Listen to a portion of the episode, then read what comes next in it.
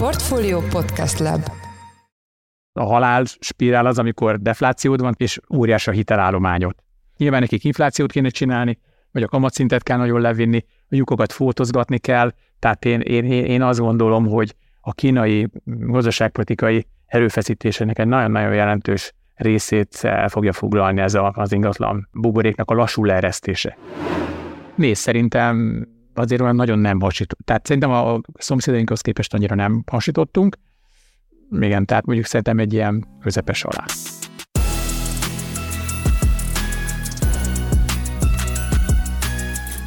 Mindenkit üdvözlünk, ez a Portfolio Checklist december 28-án a két ünnep között és az első januári héten nem napi hírelemző adásokat teszünk fel a csatornára, hanem a 2023-as év főbb gazdasági folyamataira, illetve a 2024-es kilátásokra reflektálunk a mai adásban, amit december 19-én rögzítünk, nagy globális makrogazdasági folyamatokkal foglalkozunk, és itt van velünk Szabó László, a Hold Alapkezelő Felügyelő Bizottságának elnöke. Szia, üdvözöllek a műsorban, és köszönjük, hogy elfogadtad a felkérésünket. Köszönöm a meghívást, szervusztok! Ugye utoljára tavaly, ugyanebben az időszakban voltál a vendégünk, akkor arról beszéltünk, hogy 2022 az valahol a kiózanodás éve volt, ezzel te is tudtál azonosulni, most meghallgattam a műsort, akkor ez sok, alapján... Sok bolondság volt benne? Nem, nem, teljesen szerintem kiállt, rendben kiállt az idők próbáján? Teljesen jól öregedett, de akkor 2023 az... Ja, azért hívtál meg, hogy jó, köszönöm. De akkor 2023 az, az tekinthető a, a, a reziliencia évének, végülis így nem volt annyira rossz, mint amire számíthattunk volna. Én is meghallgattam a tavalyi adást, és tényleg nem öregedett annyira rosszul, pedig azért elég zűröség volt a tavalyi ott úgy hagytuk abba azt a beszélgetést, hogy nem szabad alábecsülni a gazdaság alkalmazkodó képességét, tehát ez az, amire mindig lehet számítani, hogy hagyjuk az, a gazdaságot alkalmazkodni, akkor ezt nagyon gyakran megteszi, és szerintem ez be is következett. Ugye ezek a régi, a választások után lehetőség nyílt ezeknek a régi nem tudom, szentelneknek a levágására, a rezsicsökkentés, stb. stb. Az árak ugye a piaci szintre kerültek, és, és, és erre persze reagált a gazdaság. Éppen néztem, hogy a földgázfogyasztások majdnem 20%-kal visszaesett a üzemanyagfogyasztás is visszatért a üzemanyag ástoppi szintekre, és hát részben az gazdaság alkalmazkodása, részben egyébként a cserearányok szerencsés alakulása folytán, a tavalyi évben szerintem a legeslegfontosabb sztoria az volt, hogy majdnem 15 milliárd euróval javul a fizetési mérlegünk, tehát a külső egyensúlyunk egészen elképesztően javult ahhoz képest, hogy szétesett. Igen, igen. Ebből a 10 milliárd az energia, a többi pedig mondjuk a fogyasztás csökkenés, meg az, hogy az export tartja magát.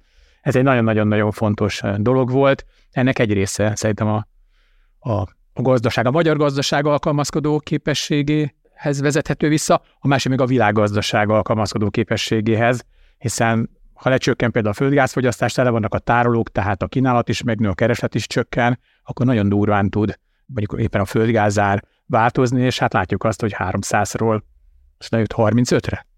Azért ez egészen elképesztő. Kevesen hitték volna, hogy ez megtörténhet másfél évvel ezelőtt. Én szeretnék majd a magyar gazdaságról is beszélni a műsor második részében, vagy a vége felé, de előbb egy világgazdasági kitekintés, hogy szerinted mennyire stabil most a, a világgazdaság, vagy mik voltak azok a főbb folyamatok, amiket nagyon figyeltél idén? Hát szerintem ebben az évben mindenki azt figyelte, hogy ez a egészen brutális kamatemelkedés, ami a világban bekövetkezett, nem csak Magyarországon, hanem az Európai Unióban, Egyesült Államokban, persze itt az amplitúda egy kicsit kisebb volt, mint Magyarországon, az, az, az recesszióba dönti a gazdaságokat. Sokan azt gondolták, hogy igen, mert rengeteg példát lehet mondani a múltból, hát csak hogy valamennyire belemegyek a részletekbe, nulla szintről, tehát 2022 elején még nulla volt az amerikai kamat, és most öt és fél. 2022 elején még mínusz volt az Európai Unióba a központi banknak a betéti kamata, és most négy. Tehát ez, ez, ez, ez, megnéztem az elmúlt 40 évet, és az elmúlt 40 évben nem volt ennyire drasztikus és gyors kamatemelkedés. Ez természetesen le kellett volna, hogy sokkolja a gazdaságokat, ahhoz képest, amit vártak az elemzők és a befektetők szerintem egész jól vizsgázott a világgazdaság. Tehát, szóval, hogy nem döntötte be? Hát, nagyon-nagyon sok oka van. Szerintem a műsor kereteit kifeszítenénk a, a, a magyarázattal, de valószínű, hogy nagyon sok fix kamat volt, kamatú hitel volt, tehát a kamatok nehezen árazódtak el, az előző évek óriási költségvetési költségei, amik például az amerikai lakosságot elképesztően komoly pénzekhez juttatták, abból még voltak tartalékok, tehát ezt a puffert, ezt ki tudták használni, számos oka van. Minden esetre az elmúlt évben az a közgazdasági elmélet került a vizsgálat padjára, hogy, hogy vajon egy erős kamatemelkedés az drasztikusan lecsökkenti -e a, a gazdaságok fejlődését. Néhány évvel ezelőtt ugye az volt a kérdés, hogy egy tartós tanulás vagy munkanélküliség végül is okoz-e inflációt, és nagyon sokáig nem okozott. Nem tudom, itt most a tízes évek végére gondolok. Most ugye megint hú a kamatemelés vajon egyébként okoz tényleg drasztikus gazdasági növekedés csökkenést. Ez egyébként okozott, Magyarországon is okozott, de egy drasztikus volt a kamatemelés, de az Egyesült Államok gazdasága egész jól vizsgázott, és Európa is a vízszíne fölött maradt, tehát plusz nulla lesz valószínűleg a GDP növekedés 2023-ban. Igen, ez érdekes, amit mondasz, ez a sokfajta kamat, ez biztos, hogy csökkentette így a monetáris transmissziónak a hatékonyságát. Hát igen, mondjuk egyébként az elmélet se azt mondja, hogy ez három igen. napon belül hat. Hát, hogy fél éve. Igen, tehát én azért tartok attól, hogy, hogy még a tavalyi emelésnek bizonyos hatásai azok a jövő évben fognak kijönni, annak ellenére, hogy a következő évben már számítunk nemzetközi kamatcsökkenésekre. Meglátjuk, ezért szép szakma ez a gazdaságtan próbáltam így régiók alapján nézni így a nagy mondásokat idén, és az Economist az ugye 99-ben nevezte utoljára Európa beteg emberének Németországot, én pedig ezt inkább, ezt az állítást inkább így kérdésként tette föl. Szerinted annak, hogy így a nagy gazdaságok közül most azért így Németország tűnik annak, amelyik valamennyire így földbe állt a növekedés, aminek azért így nehezebben ment idén, ennek így milyen implikációi lehetnek? Hát szerintem ez már ugye mögöttünk van, Európában kialakult egy elég jó szimbiotikus kapcsolat a nyersanyagtermelőkkel, így elsősorban Oroszországgal, és ez nagyon-nagyon sokáig működött, és aztán ki vérmérséklete szerint gondolta át, hogy ezt vajon fenyegetik veszélyek, vagy nem. Én egyetértek azzal, hogy a németek talán kicsit naívak voltak ezzel kapcsolatban. 2016-ig talán ezt nem lehet a szemükre hányni, 2016 után azért lehettek volna egy kicsit gyanakvóbbak, főleg, hogy egyébként a német vagy a, a, a lengyelek eleme nagyon keményen mondogatták, hogy ennek nem lesz jó vége. Hát, csak már 30 éve mondogatják, nem? hát igen, igen, igen. Lehet, hogy ugye megállt az óra, de naponta kétszer jó időt mutat, de, de tény az, hogy most a lengyeleknek lett igaza, és hát ez, ez, ez, ezzel nem lehet vitatkozni. A lengyelek jól látták ezt az orosz agressziót, a németek bealudtak, és ennek nyilván a következményeit viselni kell.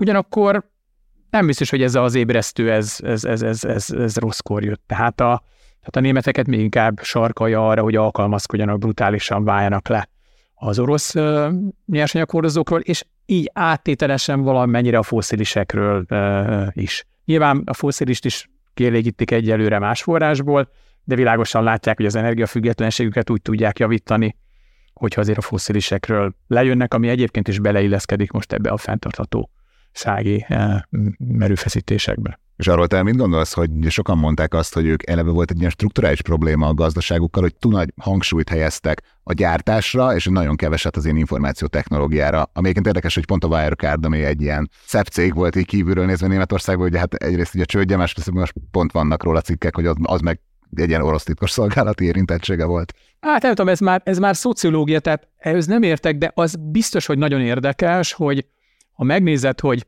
milyen német vállalatok vannak világszinten, akkor azt mondod, hogy összeszerelésben, mérnöki tudományokban egészen elképesztő. Tehát szerintem a világ legjobb mérnökei németek. De ha például a pénzügyekben megnézed, hogy tudsz-e mondjuk komoly német pénzügyi céget, ami mondjuk... Wirecard.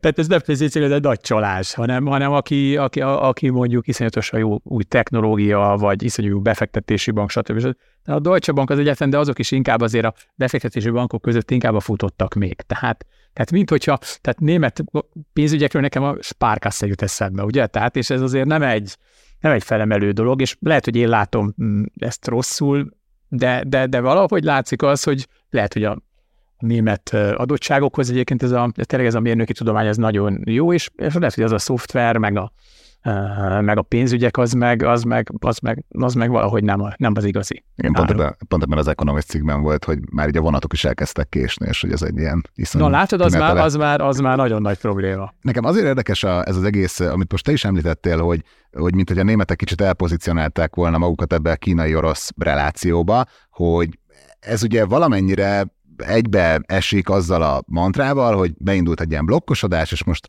akik ilyen blokkon túli kapcsolatokat próbálnak fenntartani, azokra lehet, hogy rosszabb idők jönnek, de az a kérdésem, hogy egy ennyire globalizált világban ez egy valós veszély egy ilyen típusú blokkosodás? No, abszolút, persze, persze, persze. Nagyon te látod, meg... látod már a jeleit ennek idén? Hát figyelj, abszolút lehetett látni a, a, a jeleit, tehát nem csak idén meg tavaly, hanem például láttam egy olyan grafikont, hogy azt hasonlították össze, hogy mennyi a külkereskedelemnek, és egyébként az összeszerelés, tehát mondjuk a gyártásnak az aránya, és nagyon érdekes, hogy 2010 óta ez stagnál. Tehát nagyon-nagyon érdekes, hogy ugye persze nőtt a világban az összeszerelőipar, gépgyártás, nőtt a külkereskedelem, de egyébként ezen belül nem nőtt a külkereskedelemnek az aránya. Ha megnézel mondjuk egy kínai amerikai relációt külkereskedelemben, tehát megnézed a kínaiaknak az exportját az USA-ba, most a csúcshoz képest ez már közel 20%-kal lejjebb van. Ezek nagyon nagy számok. És azt nézed, hogy a mexikói határnál épülnek fel a kapacitások, és, és iszonyatosan viszik vissza a, az összeszerelést az Egyesült Államokba.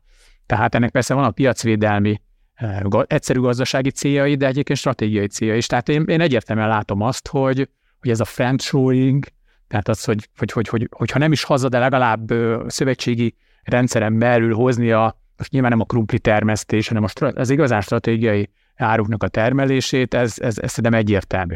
A kevésbé stratégiai áruknál én azt gondolom, hogy ott, ott az nem annyira érdekes, hogy tök mindegy, hogy kitől veszed. Nyilván ez egy nagyon hülyeség lenne minden termékre, terméknél rovaszkodni egy belföldi gyártásnál. Most nyilván nem egy pici Magyarországra gondolok, de akár egy Európai Unióba is. Tehát például nem tudom, cukrot nyugodtan hozhatunk be Tájföldről vagy Brazíliából, mert nátszukról sokkal egyszerűbb meg olcsóbb cukrot csinálni.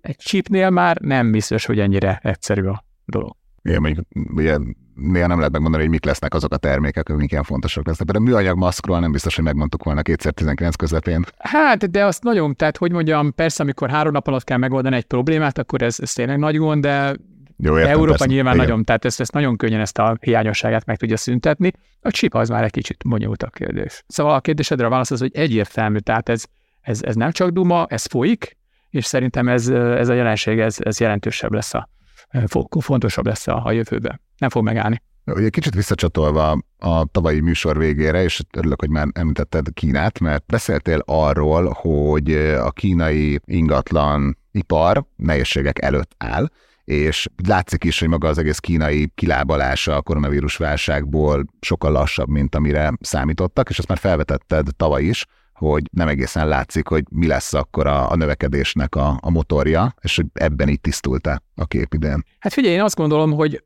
egyértelmű, tehát szerintem az ingatlanpiac tavaly Kínában megtört. Tehát teljesen egyértelmű, hogy ez egy nagyon nehezen átlátható piac, talán hadd mondjak egy példát, a legát, legátláthatóbb része azok az ingatlanfejlesztők, akik a nemzetközi piacon dollárkötvényt bocsájtottak ki. Egyszerűen azért, mert ők ugye angol nyelven, prospektus, mindent közzé kell tenni, tehát hogy mondjam, az nem a felszín alatt van, hanem az a nemzetközi piacon zajlik. Ezeknek a cégeknek a kétharmada csődbe ment az elmúlt 18 hónapban.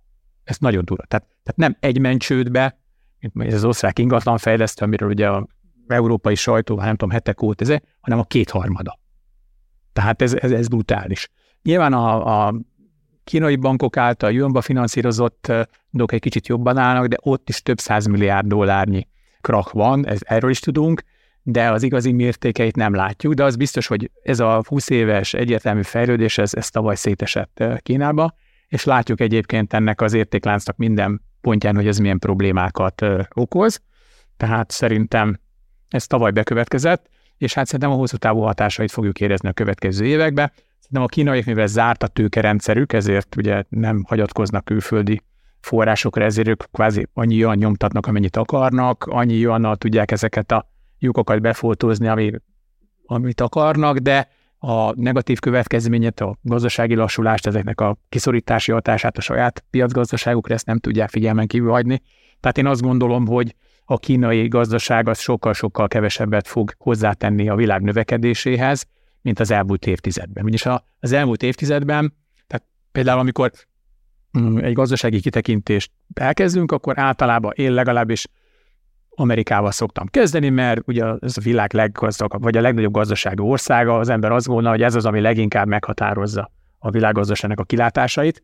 Ugyanakkor, ha megnézzük, hogy az elmúlt tíz évben melyik ország tett hozzá a fejlődéshez, tehát a változáshoz legtöbbet, akkor egyértelmű Kína. Tehát Kína az elmúlt tíz évben mindig jobban megdobta a világ növekedését, mint az USA, mert az USA gazdasága nagyobb, de kisebb mértékben növekedett, kínai kisebbek, de nagyon nagy mértékben növekedtek. Ugye most ez a növekedés azért szépen lassul le, ezért szerintem nyilván nem, egyáltalán nem elhanyagolható, hogy, hogy, hogy mi van Kínával. Szerintem Kína inkább az előző évekhez képest lassulást fog exportálni. És akkor például a nyugati gazdaságokat fűtheti ez a már általad is említett ilyen friendshoring vagy nearshoring folyamat, vagy akkor ott hol lehet ez a potenciál, ami esetleg pótolja a kínai növekedést? Hát én azt gondolom, hogy nem fogja pótolni, tehát ez sajnos ez nem úgy működik, hogy ami az egyik oldalon kiesik, automatikusan pótolódik a igen, növekedés, növekedés. Nem, nem, tehát én azt gondolom, hogy lassulás lesz.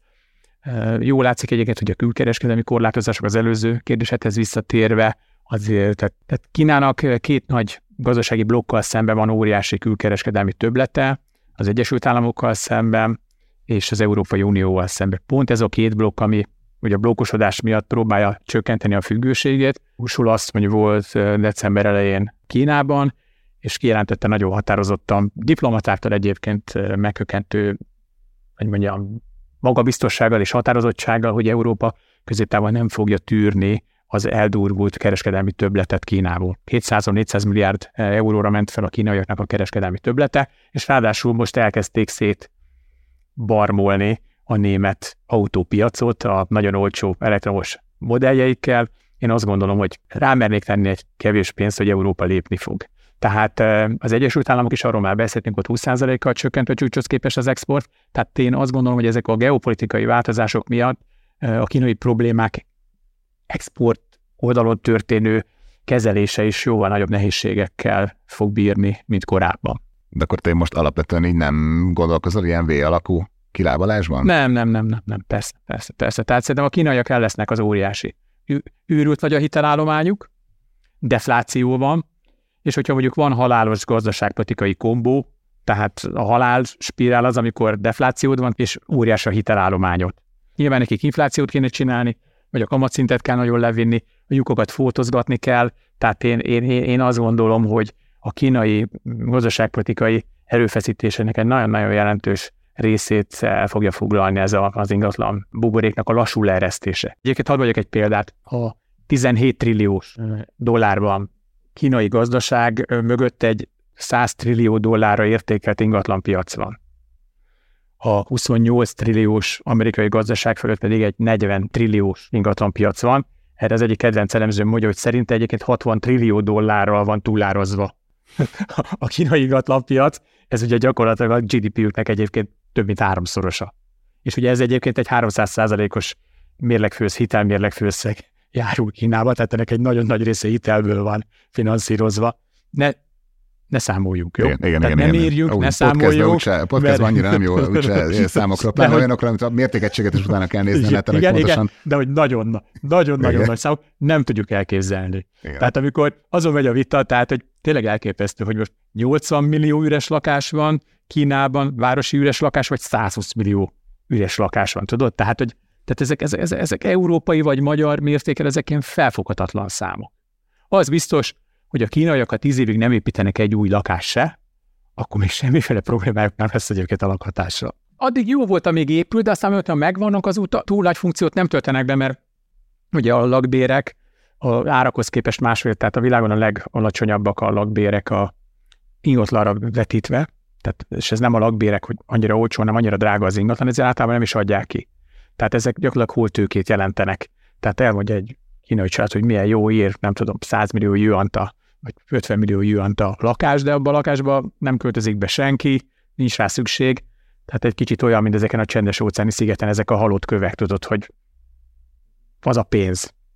És akkor, ha valaki megvesz egy kunyhót, akkor azt mondja, jó, a kő, a kő innentől kezdve a tiéd. De maga a gazdaságban a kő nem mozog, ott marad, nem is ássa ki senki. Tehát ez a kínai lakás is ott van, lehet, hogy a tulajdoni lapján más szerepel, de valójában miután felépül, ugye nem adják ki, mm, nem jelent ez szállás lehetőséget, papapa. Tehát, hogy, mm, hogy nagyon nagy a holt tőke Kínában, ami gazdasági szempontból nem hasznosul, vagy nagyon-nagyon alacsony megtérüléssel hasznosul, ami önmagában is baj, de még nagyobb baj, hogyha mögött nagyon sok hitel van. És nemzetgazdasági szinten ezt kevesen tudják, hogy a kínai pénzmennyiség az önmagában nagyobb, mint európai és a amerikai pénzmennyiség összesen. Tehát az egy hitellel nagyon-nagyon túl burjánzott. De hát pénzügy is egy illúzió. Ez, úgyhogy... Igen, és hát szerintem ennek a hitelnek a nagy részét, hogy mondjam, nem annyira hatékonyan költötték el, és hát előbb-utóbb szerintem szembe kell nézni ezzel a problémával. Most a 2023-as évben ez a szembenézés szerintem megkezdődött, és innentől kezdve azt gondolom, hogy a kínai gazdaságpolitikának csak egy lehet a célja, hogy ez az őrült nagy buborék, nevezhetjük ezt egy 60 trillió dolláros buboréknak, ez ne nagyon gyorsan eresszel mert akkor az nyilván maga temetné még a kínai gazdaságot is, hanem hogy nagyon alacsonyan, akár egy évtizeden keresztül eresszel le. Szerintem erre van esély az utóbbira, de erre mondtam azt, hogy a gazdaságpolitikán erre kell koncentrálni, ez a növekedésnek a jövőjét szerintem jó pár évig valamennyire alacsonyabban tartja. És ugye ez az egész Kína sztori kiesik, vagy, sok, vagy így sokkal mérsékeltebb lesz a hatás, akkor szerinted így világgazdaságra milyen időszakhoz lehet visszanyúlni, vagy milyen időszak jöhet most? Ugye azt látjuk, hogy magasabbak lesznek a kamatok, biztos, hogy lesz, ahol beragad az infláció, tehát hogy neked van valamilyen referencia időszakod? Hát két megjegyzésem lenne a kérdésedre. Az egyik az, hogy, hogy persze azt gondoljuk, hogy olyan időszakra számítanak, hogy magasabb lesz a kamatszint, mint a múltban, ebben valószínű, hogy, hogy igazunk van, tehát ez a 2010-es évek második felének ez a nulla kamatszintje, ez, ez véletlen tartósan nem fog visszatérni, de én egyébként nem vagyok abban biztos, hogy nagyon magas kamatszintre kell számítanunk, nem tudom. Tehát ezt majd, ezt majd meglátjuk, a közösségtan mindig tartogat meglepetéseket. A másik gondolatom az, hogy én nem szeretem nagyon ezeket a különböző időszakokat kiveszni, hogy mi, mi, mihez próbálunk viszonyítani, mert tényleg kétszer nem léphetünk ugyanabba a folyóba. Tehát nem hiszek abba, hogy a jelen problémának a megoldását azt ugye múltban meg tudjuk találni. Nagyon fontos a gazdaságtörténelem, tehát hogy tud, ismernünk kell, hogy mi történt, tudnunk kell a megoldásokat, de, de nem hiszek abba, hogy így a polcról nagyon könnyen le tudunk már bevált megoldásokat ö, alkalmazni, hanem, hanem nyilván kreatívan kell az új kihívásokhoz megoldásokat találni. És akkor mik most ezek a legnagyobb kihívások? Hát én én azt gondolom, hogy a fejlett világban nagyon-nagyon jól látszik, hogy azért van egy évtizedek óta nyomon követhető lassulás, tehát évtizedről évtizedre. Ez persze mindig a gazdaság pedig a megpróbálja valamennyire hátráltatni. Egyre nagyobb hitelállományok épülnek ki, ugye nagyon sok esetben a költségvetési politikák segítenek, ugye a 2010-es évek a monetáris, tehát a féktelen monetáris politikai beavatkozásokról szóltak, de azért azt látjuk, hogy amikor ezek így már, hogy mondjam, nyomják a gazdaságot, akkor, és már alkalmazhatatlanok, akkor, akkor, akkor, akkor azért nem térünk vissza azokra a régi magas növekedési időszakokra, és ez szerintem valamennyire természetes is. Tehát én azt gondolom, hogy a fejlett világban a kihívások a jövőben a, a növekedésről fognak szólni. Aztán, hogy ez most fenntartható, vagy nem fent, az egy másik kérdés, de, de, de, de erőteljes, szerintem ez egy beleprogramozott lassulás. Tehát teljesen természetes, hogy ahogy egyre gazdagabbak az országok, úgy, úgy egyre nehezebb egyébként növekedési lehetőségeket találni. Igen, igen, érdekes, hogy ezt mondod, mert idén, mintha így az ESG kontextusában ez a nem növekedés is egy kicsit így kitört volna abból a buborékból, ahol, ahol mondjuk tavalyig vagy tavaly előttig volt, de szerinted képes lehet így a világgazdasági rendszer így átprogramoznia magát, és ilyen 180 fokos fordulatra azt mondani, hogy, vagy ezzel azt mondani, hogy na jó, akkor most nem a növekedésre próbálunk építeni? Mégis ez egy annyira fix ilyen mérőszáma volt mindig mindenhol, kis szintől magas szintig országoknak, cégeknek, a sikernek. Hát ez egy, ez, ez egy nehéz kérdés. Két érdekes dolgon szoktam gondolkodni, ez az egyik, amiről előbb beszéltünk, hogy vajon teljesen természetese, hogy a fejlett országok, ahogy így gazdagodnak, így egyre nehezebben találják meg a, a további növekedésnek a forrásait. Szerintem ez természetes. Tehát ez közöz, a csökkenő határhasznak, tehát ez, erre szerintem különböző közgazdasági elméleteket rá lehet találhúzni, és biztos egyébként ezzel ellentéteseket is, de látjuk ezt a folyamatot, nyilván ez egy nagyon lassú folyamat. A másik, ami nagyon érdekes, hogy a fejlett országokban ugye a, a, a, ezeknek az országnak az ő képessége, ez, ez, ez, ez rasszikusan csökken. Tehát ha megnézed a termékenységi rátát, ugye kettő egy az a szint, ahol egy társadalom meg tudja tartani a számosságát, hát a fejlett világban mindenhol ez alatt van, most már India is ezt a kettő egyet hozza, és hát bizonyos ázsiai országokban, Kínában, Dél-Koreában, Japánban, Oroszországnak bizonyos területein már fölülről középít az egyhez. Ez egy drasztikus népességfogyást fog jelenteni a fejlett országokban eh, néhány évtized múlva. És én azon szoktam gondolkodni, nem tudok rá válaszolni, hogy vajon egyébként ez egy ez egy beépített, tehát ez egy, egy nem tudom, az evolúció által beépített fékező erő, vagy pedig egyébként ennek ilyen egyszerű szociológiai, vagy, vagy nem egyszerű, hanem bonyolult szociológiai következménye vannak, tehát ez egy determinizmus, vagy nem. De tény az, hogy látjuk azt, hogy ahogy egyre gazdagabbak vagyunk, úgy, úgy, úgy, úgy egyre kevésbé produkáljuk önmagunkat, vagy reprodukáljuk önmagunkat. Tehát ez egy, ez egy növekedés ellenes.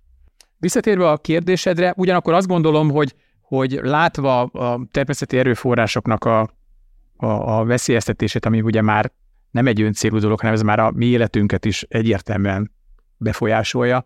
Nem gondolom azt, hogy megengedhetnénk magunknak azt a luxust, hogy ezekre a nagyon lassú, ellentétes, kiegyenlítő folyamatokra számítsunk, ha ezek egyébként léteznek egyáltalán. Tehát nyilván egy szemléletváltásra van e, szerintem szükség. Én azok közé az emberek közé tartozom, akik azt mondják, hogy a technológia segíthet, természetesen csak szemléletváltás mellett, tehát önmagában a technológia nem fogja megoldani a problémánkat, de a szemléletváltást valamennyire sikerül megcsinálni, akkor szerintem a technológia az, ami, ami még leginkább a, a hogyan praktikusan tudhat, tud segíteni. És egyébként, egyébként folyik ez, ö, rengeteg dolog van, ami, és, és persze a virtuális világ és az interneten nagyon sokat segít. Tehát ha belegondolsz, hogy 20 évvel ezelőtt hány millió példányban nyomtatták ki az újságokat, a napi sajtót, ma szerintem már ez leesett a, a huszadára. Postások vitték a képeslapokat, bementél Párizsba, vettél bélyeket, bementél sorba, tehát bedobtad posta, francia postás, légiposta, vagy érted, fogod, és akkor most küldesz 40 millió fényképet interneten. Vagy ez a home office, tehát, hogy, hogy szerintem tök jó kell lenne tőle megszabadulni, hogy nem kell minden nap bemenni mindenkinek. Tehát most nyilván a kazánkovásnak be kell menni, meg burgonyát se lehet felmeszteni, de hogy van egy csomó munka, ahol tehát, és én látok arra esélyt, hogy, hogy tíz év múlva akkora fejlődés lesz, mondjuk egy galapagoszi kirándulást, azt, tehát az lesz a trade-off, vagy az lesz a választási lehetőséget, hogy mondjuk nem tudom, 50 dollárért csinálsz egy virtuális galapagoszi kirándulást interneten, ami, ami szagok, hangok, tehát tökéletes illúziót kelt, vagy 23 ezer dollárból beépítve a széndiokszid kódákat, stb. és elmész Galapagoszra, és akkor megnézed a teknősöket, és az embereknek a 99,99 nem tudom, 100 ezer, de úgy fog dönteni, hogy akkor ő inkább a virtuális világnál marad. Tehát szerintem a virtuális világ az, az, az, az nagyon sok esetben tehermentesítheti a fizikai világot. Ennek persze vannak mellékhatásai, és tudom azt, hogy egyébként a virtuális világnak a üzemeléséhez is kell energia, de szerintem összehasonlíthatatlanul kevesebb energia meg széndiokszid kell a virtuális világ üzemeltetéséhez, mint a fizikai valóságnak. De hát ez már nagyon messze vezet. De csak azt akarom mondani, hogy van egy csomó olyan tendencia, ami szerintem, ami biztató, és ezeket nem szabad szerintem figyelmen kívül hagyni. Kicsit térjünk rá a tőkepiacokra. Miért? Hát ha már ugye tehát makrofolyamatok kapcsán is beszéltünk erről, hogy bizonyos régi összefüggések annyira nem jöttek át, és hogy a, a, ugye a kamatemelési ciklusok, ahogy beszéltük, ugye világszerte folytatódtak, de mégsem omlott össze a részvénypiac, és hogy erre van valami megoldásod, vagy megoldásotok, hogy ez miért történt? Figyelj, az első és legfontosabb tényező, hogy végül is nem lett recesszió. Tehát nem lett recesszió, tehát a vállalati profitok nem omlottak össze. Tőkepiaci árazás szempontjából ez, ez, ez, ez, ez, ez, ez, ez, ez, ez, ez, ez nagyon fontos. Az árazás feszítetté vált még így is, de látszik azt, hogy a befektetők egyre inkább már a jövőre vonatkozó kamatcsökkentéseket árazzák. Tehát ma már, vagy már néhány hónapja, vagy hát igazából már egy fél éve, tehát a tőkepiaci sajtóban leginkább arról ment a találgatás, hogy mikor kezdődik a kamat csökkentés. Ez a kamat csökkentés az általában egy jó időszak szokott lenni a, a, a tőzsdének. Most a befektetők nagy többsége azt mondja, hogy a kamatemelkedések le fogják lassítani úgy a gazdaságot, tehát a kamatemelkedés elérte a célját, elkezd csökkenni az infláció, és bár még feszített a munkaerőpiac, de valójában lesz egy soft landing, tehát le fog lassulni a gazdaság, de nem megy bele egy mély recesszióba, nem megy bele egy recesszióba, ugyanakkor leviszik a kamatot, nem lesz recesszió, a vállalati profitok nem fognak összeomlani, sőt, ezek nőni fognak, és egy jóval alacsonyabb kamattal, ez egy Goldilocks economy lesz, tehát ez egy fantasztikusan jó tőkepiaci környezet lesz, és ezt megelőlegezik. Na most ez a jelenség létezik, tehát ez kétségtelen, hogy létezik ez a soft landing, az elmúlt 40 évben háromszor történt meg, egyszer a 60-as években, egyszer a 80-as években, egyszer a 90-es években. Nem ez a jellemző, tehát általában kamatemelési ciklusokat munkanélküliség, növekedési számok szokták kísérni, amik általában szoktak nagyobb vagy kisebb recessziókat okozni. Most a befektetők egyértelműen arra vannak pozícionálva, hogy soft landing lesz, tehát nem kell betolni, vissza fog menni a gazdaság, vissza fog menni a kamatszint, vissza fog menni az infláció, de ez nem lesz annyira súlyos, hogy amiatt nagyon félni kellene. Szerintem ennek a forgatókönyvnek az árazásának a 80-90 százaléka már most egyébként benne van a piacban, tehát ezt a elég komoly árfolyam emelkedést, amit itt október óta látunk, és így decemberben felgyorsult, azt gondolom, hogy ez fűti, tehát ez, ezek a várakozások fűtik. És nincs egy ilyen rossz érzésed, hogy így biztos megúsztuk-e ennyivel? Vagy ez egy ilyen természetes velejárója, amikor egy ilyen soft landinget látunk? Én azt gondolom, hogy nem tudjuk, tehát hogy, hogy nyilván senki nem tudja, én sem tudom. Talán ott látok egy kis lehetőséget, hogy a piac nagyon egyértelműen állást foglal egy olyan dologban, ami azért nincs eldöntve, akkor ugye általában két, két dolog történhet. Egyrészt, hogyha bejön, amire számítanak, mert akkor általában ez már benne van az árakban, tehát akkor majd sok pénzt nem lehet keresni. Inkább ott lehet mindig keresni, olyan dolog történik meg, ami, és erre szerintem van 50% esélye, vagy 40, ami meg egyáltalán nincs bárazva a piacba. Tehát eh, szerintem itt lehet egy kicsit keresgélni, de ezt ugye nyilván okos stratégiával kell megjátszani. Szerencsére ilyenkor, amikor nagy az optimizmus, akkor az opciók olcsók, tehát nagyon sok esetben nem kell közvetlen vételi vagy eladási oldalra beállni, hanem olcsó opciókkal lehet egyébként így operálgatni a piacon. És az ESG meg az AI azok mennyire kuszálhatják össze a következő időszakban a tőkepiacokat? Hát én ezt az ESG-t a jelenlegi formájában, ez csak inkább egy ilyen administratív dolognak tartom. De ez lett a tőkepiacok CSR-ja?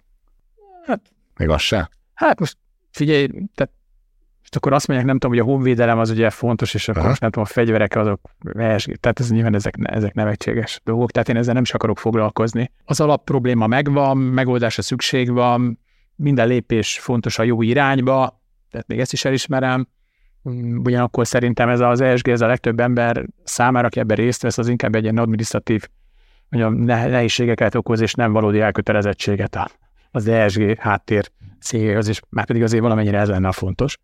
Tehát ez volt az első. Ez az AI, ez pedig, hát ez egy nagyon nagy dolog, és természetesen szerintem hosszú távon ez nagyon sokat fog számítani. Ugye ezt nagyon minden, gondolom, minden beszélgető partnered elmondja, ezt a mondást, ami Microsoft vezérnek a mondás, hogy ezeknek a dolgoknak a hatását rövid távon általában befektetők túlbecsülik, hosszú távon meg alulbecsülik. Aha. Tehát szerintem az AI is ebbe a dologba tartozik. És hát szerintem nagyon sok Ide szerep... láttunk is ilyen rallikat olyan láttunk, cégeknél. Láttunk, Szerintem ami, ami, ami indokolt az a chipgyártóknál, de szerintem hát az, is, az, is, az, is, az is például Nvidia, mert ott igazából ő tudja ezt gyártani, tehát lesz egy év, amíg, amíg ő ezt a piacot jól le tudja aratni, aztán jönnek a többiek, tehát lehet, hogy kicsit egyébként itt is túlfutottak a befektetők, nem tudom, nincsen pozíció a dologba, de ott is megjelenik a konkurencia. De egyébként az AI alkalmazások, azok valószínű, hogy azok, azok, azok a fogyasztóknak ezt úgy pici marginnal tovább kell adni. Mert amikor bejött az internet, akkor is mondták, nekem egy elemző barátom mondta, hogy hát a Chrysler hogyan fogja majd a folyamatait egyszerűsíteni, olcsóbbá tenni, és tökre igazad van, mondtam neki, de ezt miért nem fogja megcsinálni a Ford? Vagy miért nem fogja megcsinálni a Mercedes? És hogyha mindegyik meg tudja csinálni, akkor a vevőknek át kell adni ezeknek az előnyöknek a nagy részét. Tehát a verseny nem szűrik meg. Tehát egy ilyen új jelenségből akkor lehet nagyon sok pénzt csinálni, hogyha ideig nem kell versenyezned.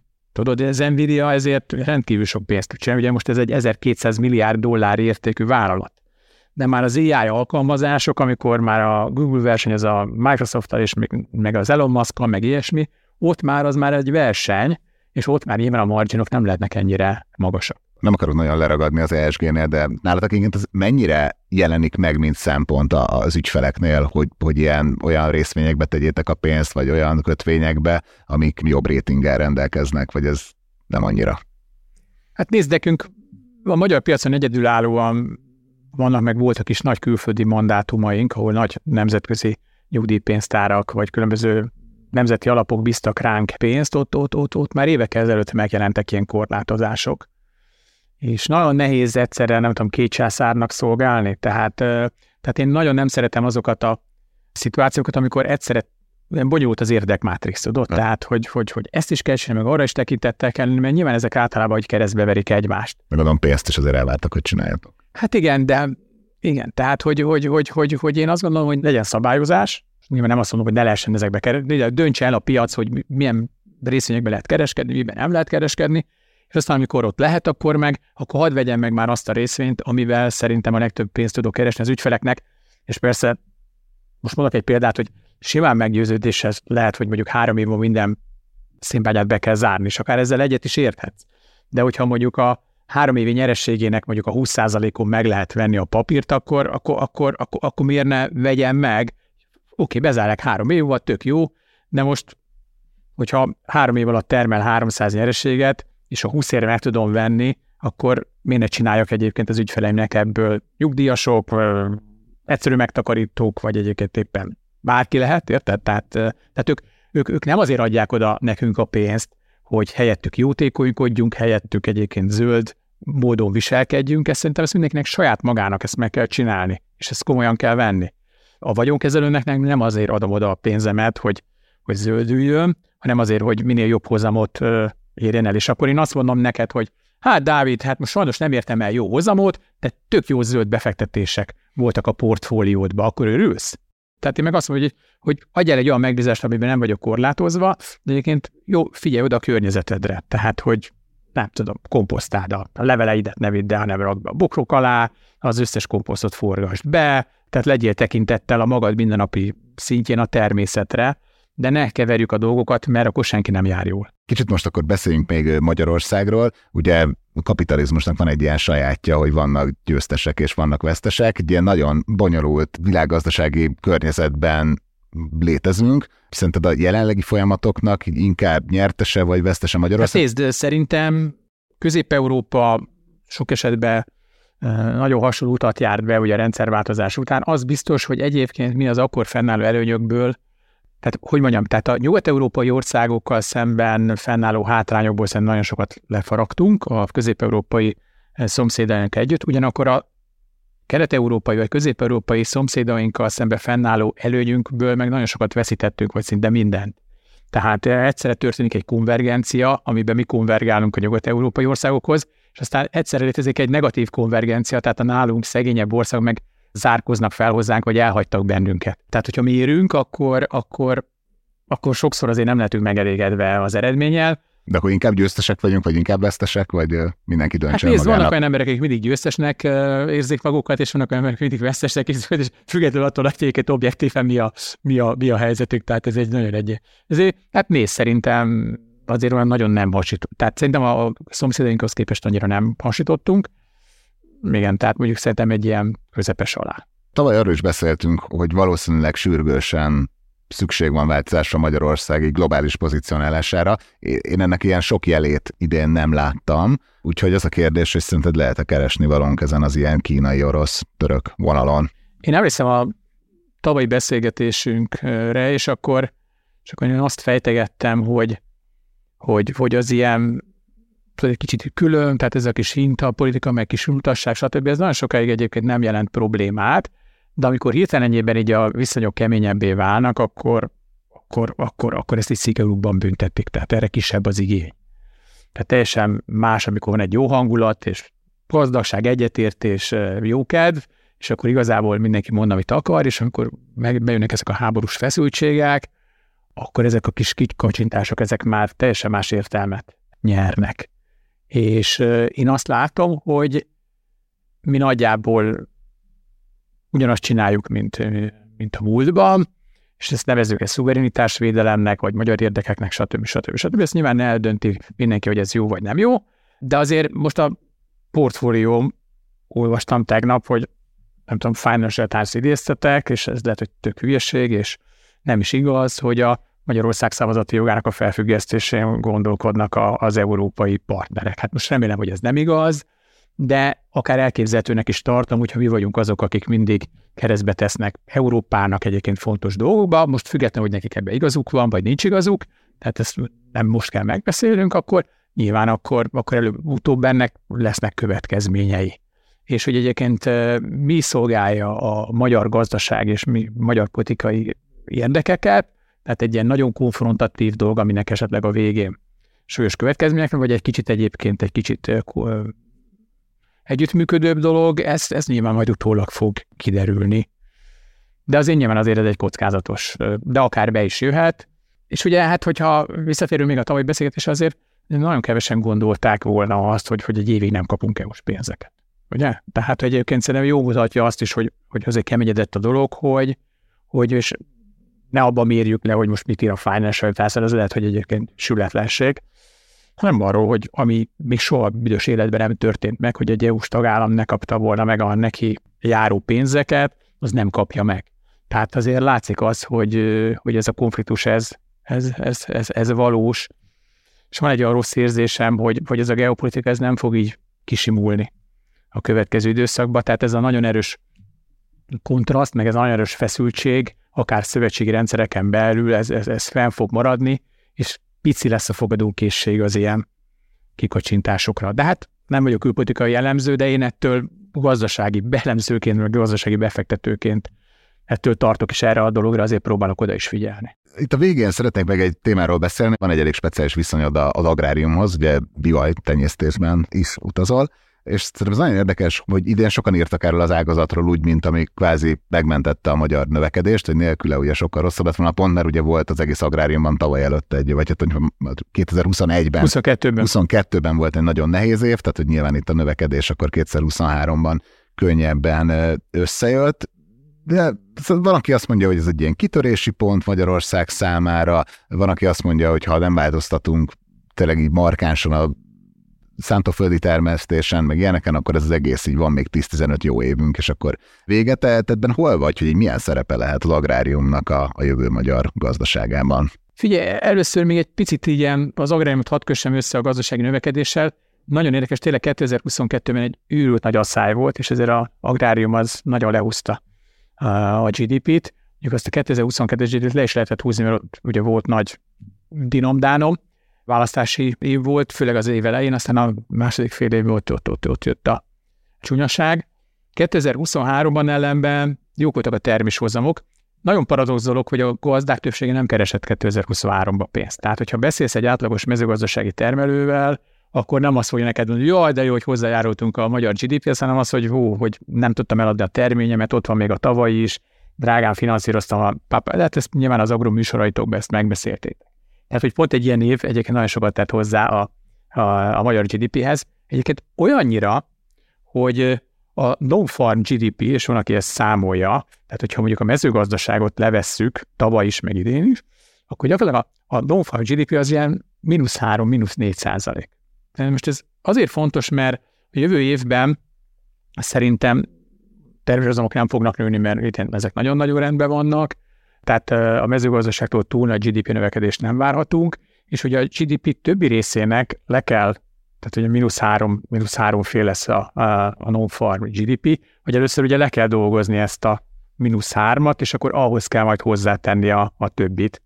Tehát én egy kicsit pessimistább vagyok, mint a kormány, tehát én nem gondolom azt, hogy a 4%-os növekedést el tudjuk érni. Egyébként is ugye a külső környezettel kapcsolatban is e, kicsit látok kockázatokat és borút, tehát én, én, én, én azt gondolom, hogy ennél alacsonyabb lesz a növekedés, én inkább mondanék egyébként úgy, úgy kettőt.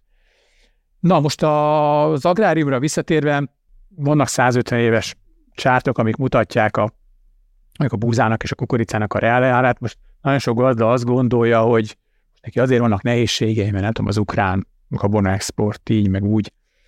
Tehát ez, ez, ez nagyon-nagyon rossz megalapozatlan vélemény, mert az elmúlt 150 évben azt látjuk, hogy reál értékben a búza és a kukorica több mint 75%-át elveszítette az értékének. Tehát, tehát ez egy folyamatos csökkenés. Őrült módon nőtt a világ lakossága, ugye most már vagyunk 8 milliárdan, elképesztő mennyiségi pazarlás megy, és ugye nem soványak vagyunk, hanem inkább kövérek. Tehát ma nem az éhezés a nagyobb probléma, hanem a túlsúly. És még így sem tudunk mit csinálni a terményekkel, tehát így esik 75-öt, és azért már az elmúlt 10 évben egyre nagyobb az ipari hasznosítási aránya a terményeknek, tehát kvázi különböző ipari alapanyagokat csinálunk bele, vagy etanolt, és akkor ezt elégetjük. Tehát így esett 75%-ot reál értékbe ez a két gabona. Most gondoljunk bele, hogyha mi lenne, hogyha nem lenne ipari hasznosítás, ha egy kicsit soványabbak lennénk, meg nem pazarolnánk ennyit. Tehát akkor 90%-ot esett volna a dolog. Mire akarok kiukadni? Tehát jelenleg még, amikor a termelési tényezőket még nem tettük teljesen tönkre, most van egy nagyon nagy többlete a mezőgazdaságnak. Simán elkezdhetnénk kísérletkezni a fenntartatósággal, mert szerintem teljesen jogosak azok a kritikák, akik azt mondják, hogy ha egy kicsit fenntarthatóbban gazdálkodunk, akkor ez a termés hozamukat csökkenteni fogja. És nagyon sokszor jönnek az emberek, és azt mondják, hogy oké, okay, hogy akkor most legyünk fenntarthatóak, de alacsonyabb terméshozamok miatt ugye akkor éhezzenek az emberek. És ugye erre akartam kívülni, hogy ez egy nem egy valós probléma felvetés, mert hogy egyáltalán nem fognak éhezni az emberek. Tehát inkább azt a kérdést kell feltenni, hogy termeljünk kevesebbet, és akkor kockáztassuk az ipari felhasználásnak ezt az arányát. Szerintem ezzel is lehet vitatkozni, de ezért ez egy sokkal finomabb kérdés, mint hogy az, hogy mondjuk a fekete kisgyerekek halljanak-e éhen, ugye? Na most nem megkerülve a kérdésed, én azt gondolom, hogy tehát ez a természeti erőforrásokért nem fizető, tömegtermelő mezőgazdaságnak szerintem nagyon rosszak a kilátása, és ez az elmúlt évek, meg az elmúlt 150 év is ezt tök jól mutatja. Sokat beszélünk az ukrán gabona exportról, de keveset beszélünk, hogy az oroszok már közel 50 millió tonnát exportálnak, és megverhetetlenek. Tehát olyan termelési előnyeik vannak, még akkor is, ha betartják egyébként azokat a szabályokat, amiket mi, mivel szerintem Magyarország nem tud versenyezni.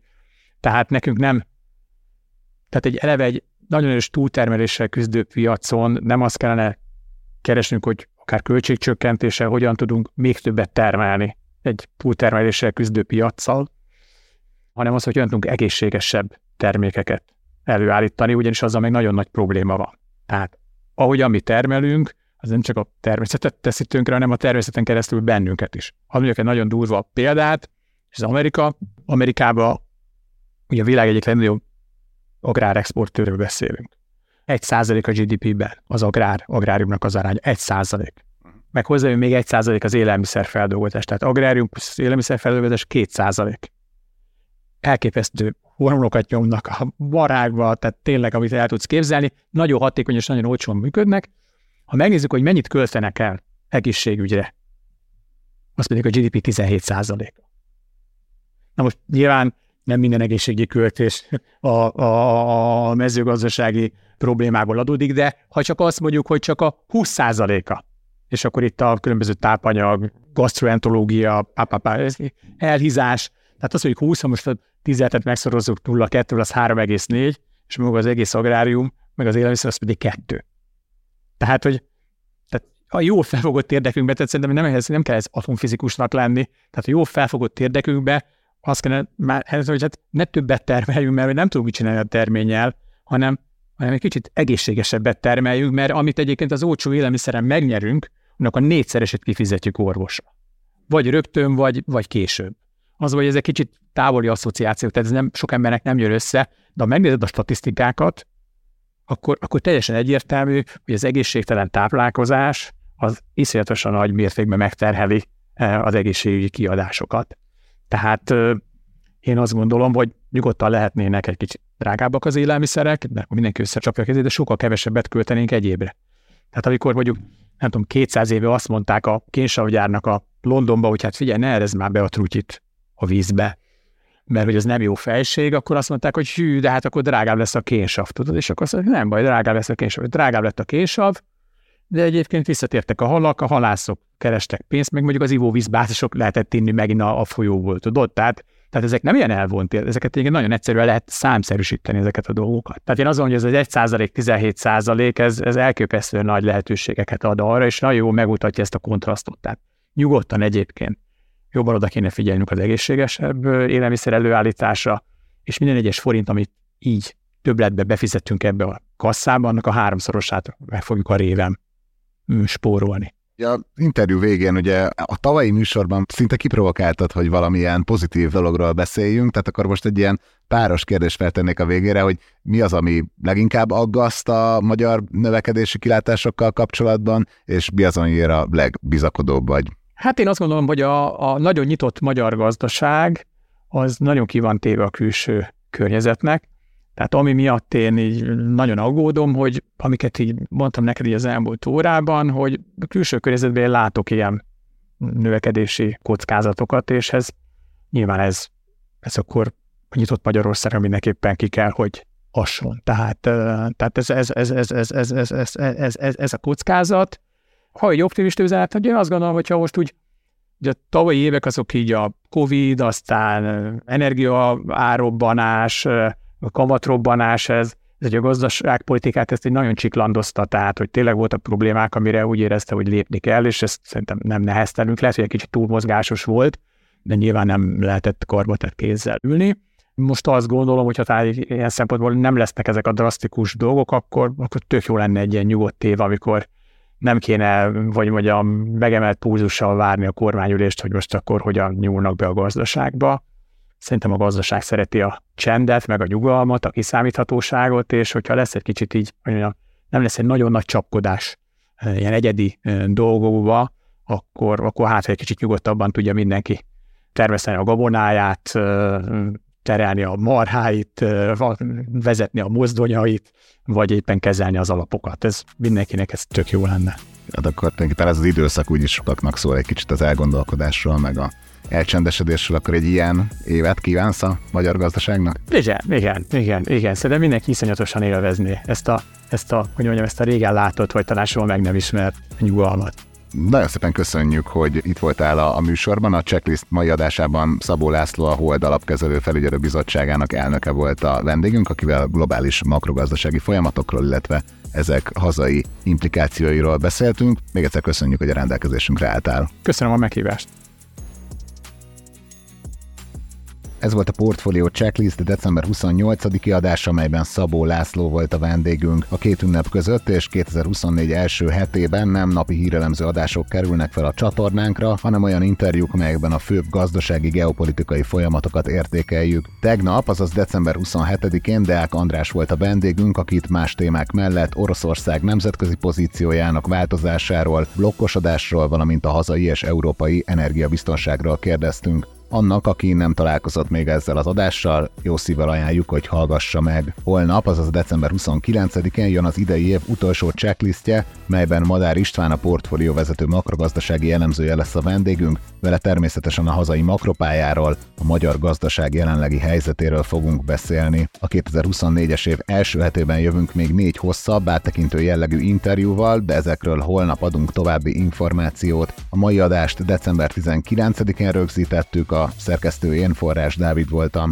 Továbbra is ajánljuk az első Yard karácsonykor megjelent új adását, melyben az ismert rádiós műsorvezető sorozatvállalkozó Villám Géza karrierútját dolgoztuk fel. Ez a műsor tehát nem itt, hanem az első Yard című podcast csatornán található meg. Hamarosan, tehát holnap jövünk a checklist idei utolsó adásával, addig is minden jót kívánunk, sziasztok!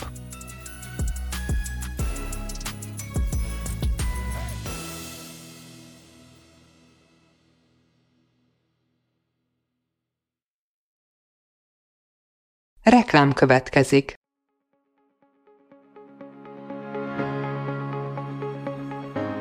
Ditrói Gergely vagyok.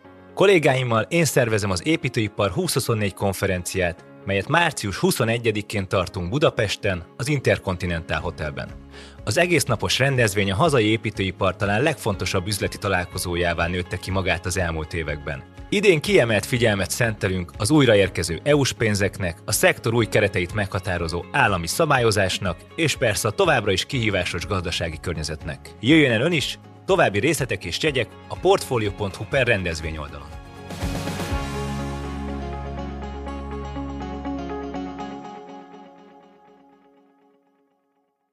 Reklámot hallottak.